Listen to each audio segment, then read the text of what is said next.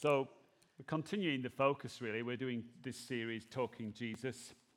And um, we're just simply looking at Jesus this morning, talking about children. So, a short reading from uh, Mark chapter 10 and verse 13. Very famous story. It's a great uh, story that some of, you will as some of us will have learned as children ourselves. So, Mark 10, verse 13 people were bringing little children to Jesus to have him touch them, but the disciples rebuked them. When Jesus saw this, he was indignant. Just say that together with me after three, indignant, but say it like you're indignant. One, two, three. Indignant, right. When Jesus saw this, he was indignant, and he said to them, Let the little children come to me and do not hinder them, for to such belongs the kingdom of God. I tell you the truth, anyone who will not receive the kingdom of God like a little child will never enter it. And he took the children in his arms, put his hands on them, and blessed them.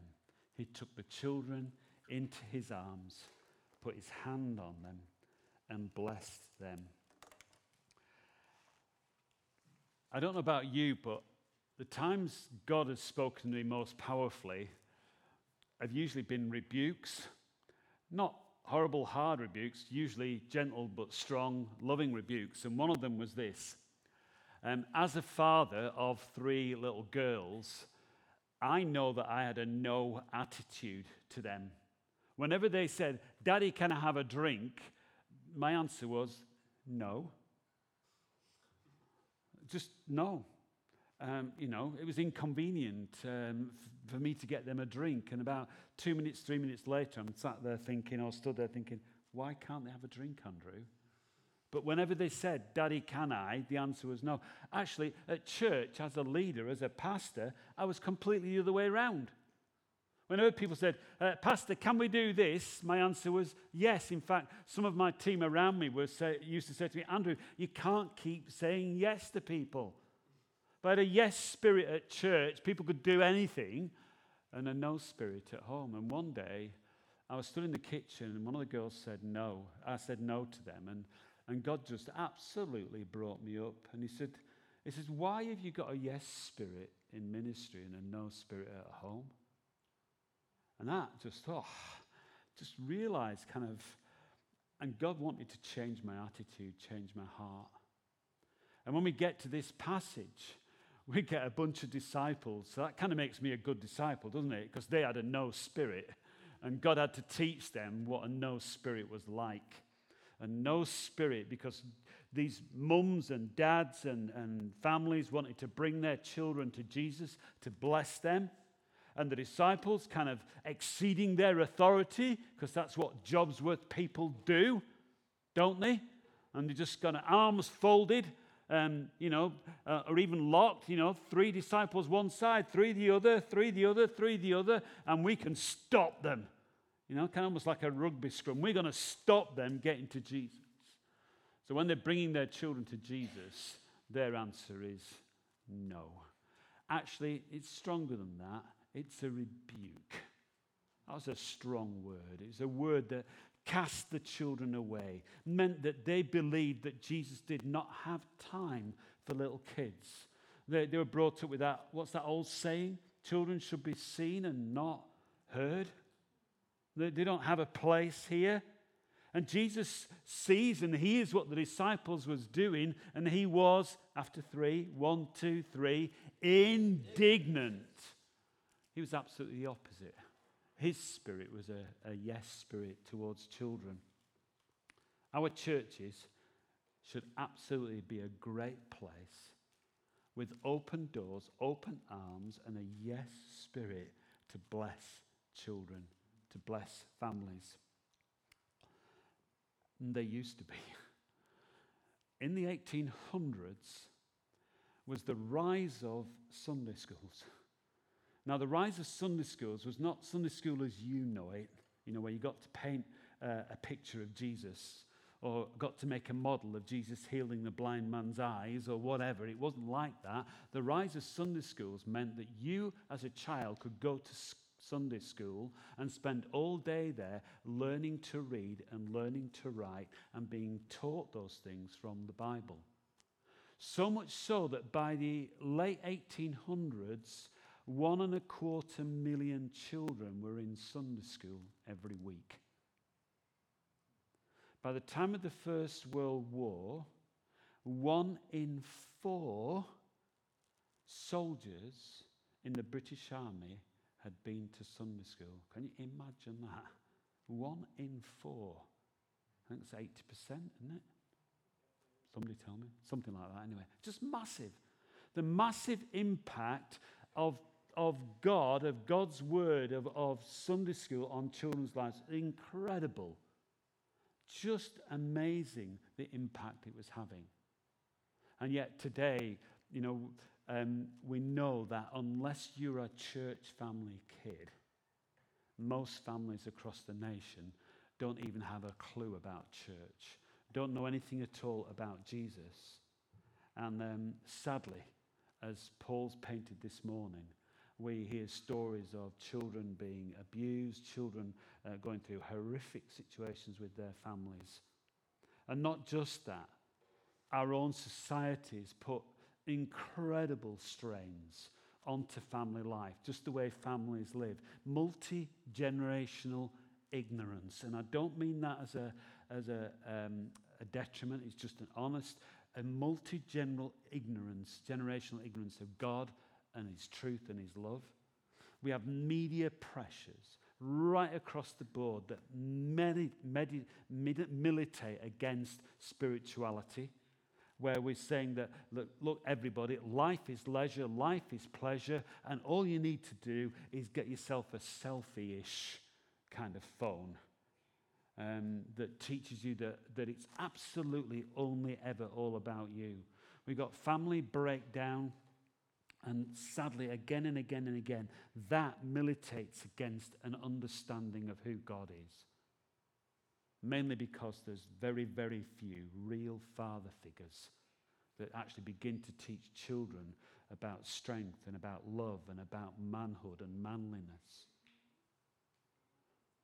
And children often, time and time again, are more nuisances um, and difficult I'm going to ask my wife, Catherine, to come and just share a little bit of maybe one or two situations that might help us get that picture. Catherine.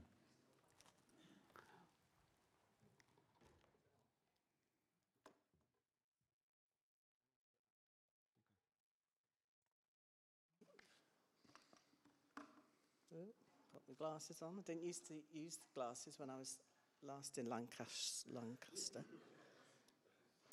They make yeah, he's laughing. bigger, darling. You see, I'm his boss. I'll tell him later. So, um, and names, just a little tiny story, but names and details, obviously, as I noticed with Paul, have been changed, obviously. Um, so, I'm the family support manager for Safe Families in Lancashire. I was really surprised when they gave me the job because I thought I'm really old. And uh, went for this job and got it. And I, I feel really, really privileged now to, to work for Safe Families. And it's been brilliant since Paul's come on board because, as you can see, he's the perfect um, volunteer manager for us. And we work together. So, um, as Paul said, I visit homes of families who are referred to us by the local authority. Um, a typical referral will read that the family require support managing home conditions, managing children's behaviour or to help the parent implement routines and prevent clear boundaries, Pro- provide clear boundaries, sorry, not prevent them. Um, so when I um, read these reports or read these reports, I can easily question, so is there hope? How can we possibly do that with a volunteer? Um, how can we support them? And um, how can children and adults belong anywhere? I mean, even quite a lot of the places we work um, and the areas we work, we don't know the local churches and we don't have volunteers, which can be quite stressful. Sometimes that's why myself or Paul um, do take on the volunteer work because we have to provide in that area. But then uh, gradually, gradually, volunteers appear. So there is always hope. Um, so, um, so quite often, um, families, what we the families that we find, like the one, the man that um, Paul and myself visited on Tuesday, they're just hiding behind a closed door. Uh, you don't know that they're there. You're walking past the houses every day, very likely. Um, they maybe feel like failures. They want a job, and they've no idea where to begin. Um, uh, a lady I visited actually yesterday morning, which is Saturday, um, you know, 22 years old with four children, um, on her own, and uh, doesn't know where to start. And I introduced her to a volunteer. So one of our volunteers, Amy, took a four-year-old out to the park for a couple of hours each fortnight. After six months, her work finished, and Amy said, "I don't feel I've really made a proper difference. All I've done is take her child out, and now I've just put her back in." But the social worker said, It's been brilliant. Amy taking the child out at this time has given the mum the time to do our parenting course, and it's made a massive difference to the other children, the other three children in her fa- family. So, the insight, the mum's new insight into better parenting that we didn't provide that course, that was provided by another agency will change their life in the future. Okay, so that's the first story.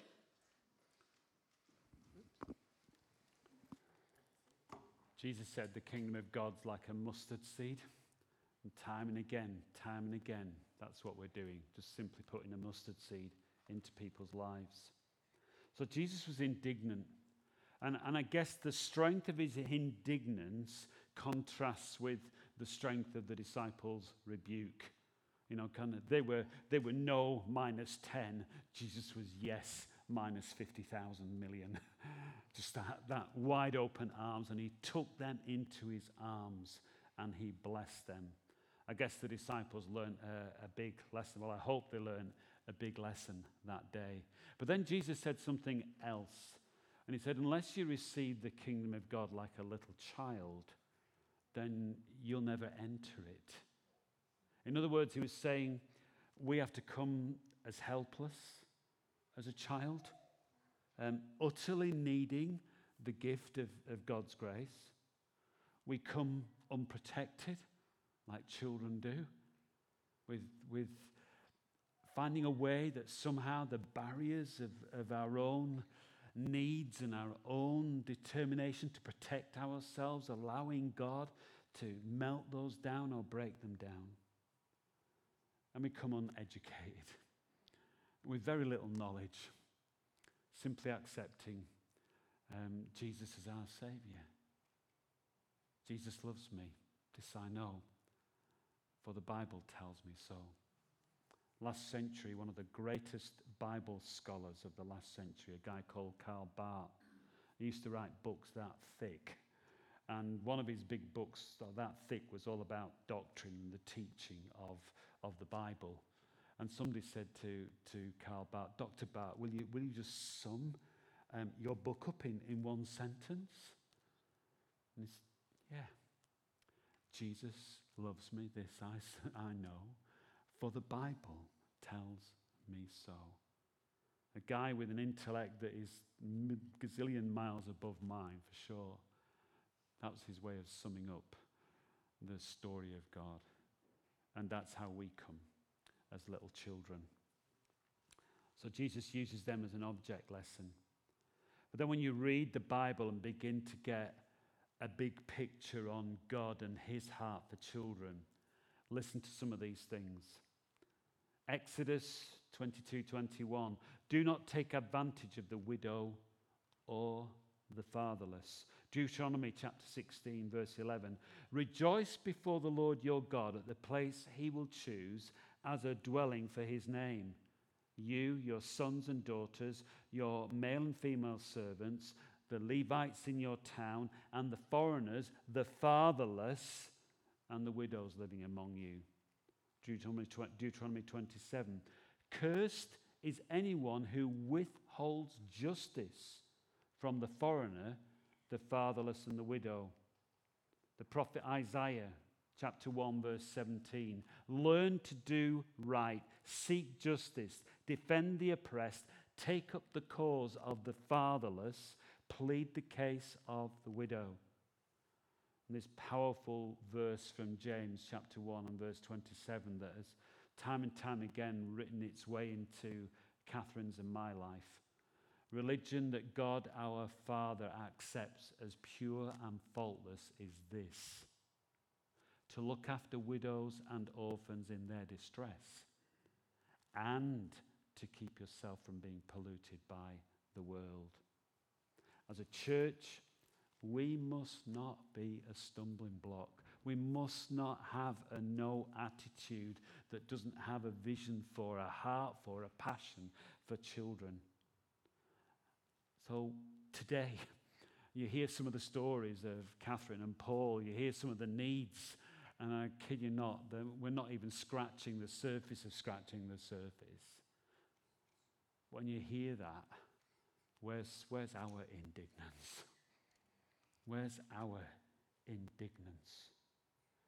Do you know, God has blessed Hope Church. Some of the stuff that we're doing in and for the city is amazing.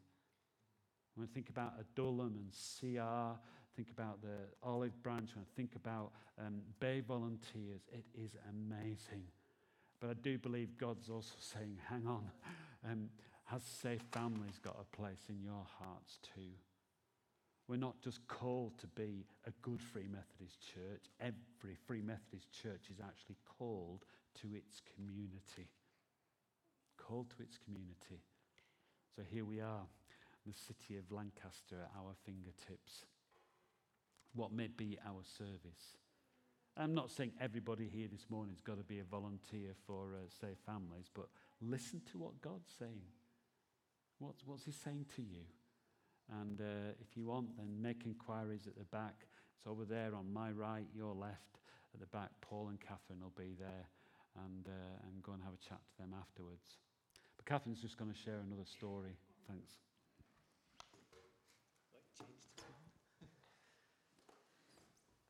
Okay, I'll just read you this one. So, Barbara is the grandmother of three girls referred to Safe Families back in October. The referral asked for this Gran to be helped as she wasn't coping. I mean, Gran had brought them up and she did really well. She did her best, but she really couldn't cope once they hit, hit teenage years. One child was refusing to attend year seven, one was hiding in her room, but being supported by another agency. I mean, we're not the only agency, we work with many others. And all children had extremely, and I mean extremely bad nits. I mean, our children had nits when they were little, but you just coped with them. And, and then you. I don't remember that. No, you didn't have to cope with them. Those of you with daughters, you will get it, and, and maybe some sons, especially the long haired ones. But these children, it was so bad, you could see them as you stood across from, away across the room. And um, social services were not coping. They hadn't got the time to deal with it, and Gran definitely didn't know how to do it. The social worker felt very despondent about their situation. Um, Paul and I uh, identified a recently retired volunteer, and she agreed to give it her best shot. And that's pretty brave, you know, when you've got children of your own to go in to a house with so many struggles. And within three months, so this is my short version, all three girls were attending and loving their church, her church youth group in a Church of England in Preston. They joined junior church and they even took part in the nativity play, and one of them was the narrator. These are children that wouldn't go to school because they, for many reasons. Um, I got my daughter to come. Oh, by the way, the gran even came. Their gran came and watched the nativity play and even invited her boyfriend who came. Um, my daughter helped me deal with their knits. And so the hairdresser, because oh, she's a hairdresser, so the children's confidence grew. And then what did they do? Started going back to school again. We know that when Safe Families stops officially being involved, this family will be cared for by that church. The friendships will continue and they will belong. I just need to say my, my daughter's not a hairdresser. She's a L'Oreal specialist. because she's worth it.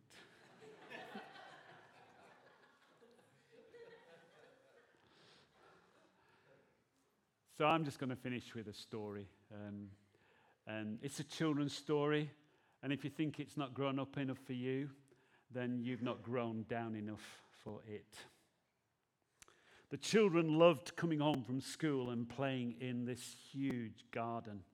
It was full of peach trees that gave off beautiful blossom in the springtime, which led to gorgeous, luscious peaches in the autumn. They played there all the time and cried out to one another, How happy we are here. One day, the owner of the garden, a giant who'd been away, came back he was so angry to find children in his garden. What are you doing here? He cried out in a gruff voice. The children fled. My garden is my own garden. I'll allow nobody to play in it but myself. And he built a big wall all round the garden. Trespassers will be prosecuted, was the sign he put up outside. Winter came with snow and hail and ice and wind. And it stayed. All around the garden, spring came, blossom came out, but winter remained in the garden behind the wall. Every day, the giant would wait for spring to come, and then summer, and then autumn, but never, never, ever. One day, he heard a noise in the garden. And he looked out because it was an unusual noise. It was the sound of children playing. And through a crack in the wall, some children who didn't know about the giant had come in. And every single tree where the children played, spring had come and blossom had appeared, except in the furthest corner of the garden. A tiny little child trying to reach into the tree could not do so, and so the tree was still stuck frozen in winter. I will go and help that child, the giant said to himself. And so he went and crept quietly through the garden so as not to disturb the children, and took this little child and lifted it into the branches of the tree, whereupon the frozen uh, tree melted and immediately came into blossom. The giant knocked the wall down and said, From here on, the children will play in my garden. And day after day, he went and played with them. But the little boy disappeared. He worried and he asked the other children, but they said they'd never seen the little boy before. Winter came. one day, the giant looked out as spring began to thaw into the garden and saw the little boy again at the tree. And he went down to lift the little boy into the tree. And as he lifted the little boy, he saw nail prints in his hands and marks in his feet. Who hath durst wound thee? cried the giant for I will surely slay him. Nay, nay, said the little boy, but these are the wounds of love. You have invited me into your garden, and today you will be with me in paradise. After school that day, when the children came into the garden, they found the giant covered in blossom, dead at the foot of the tree. Whoever receives a child, whoever receives a child. God bless you.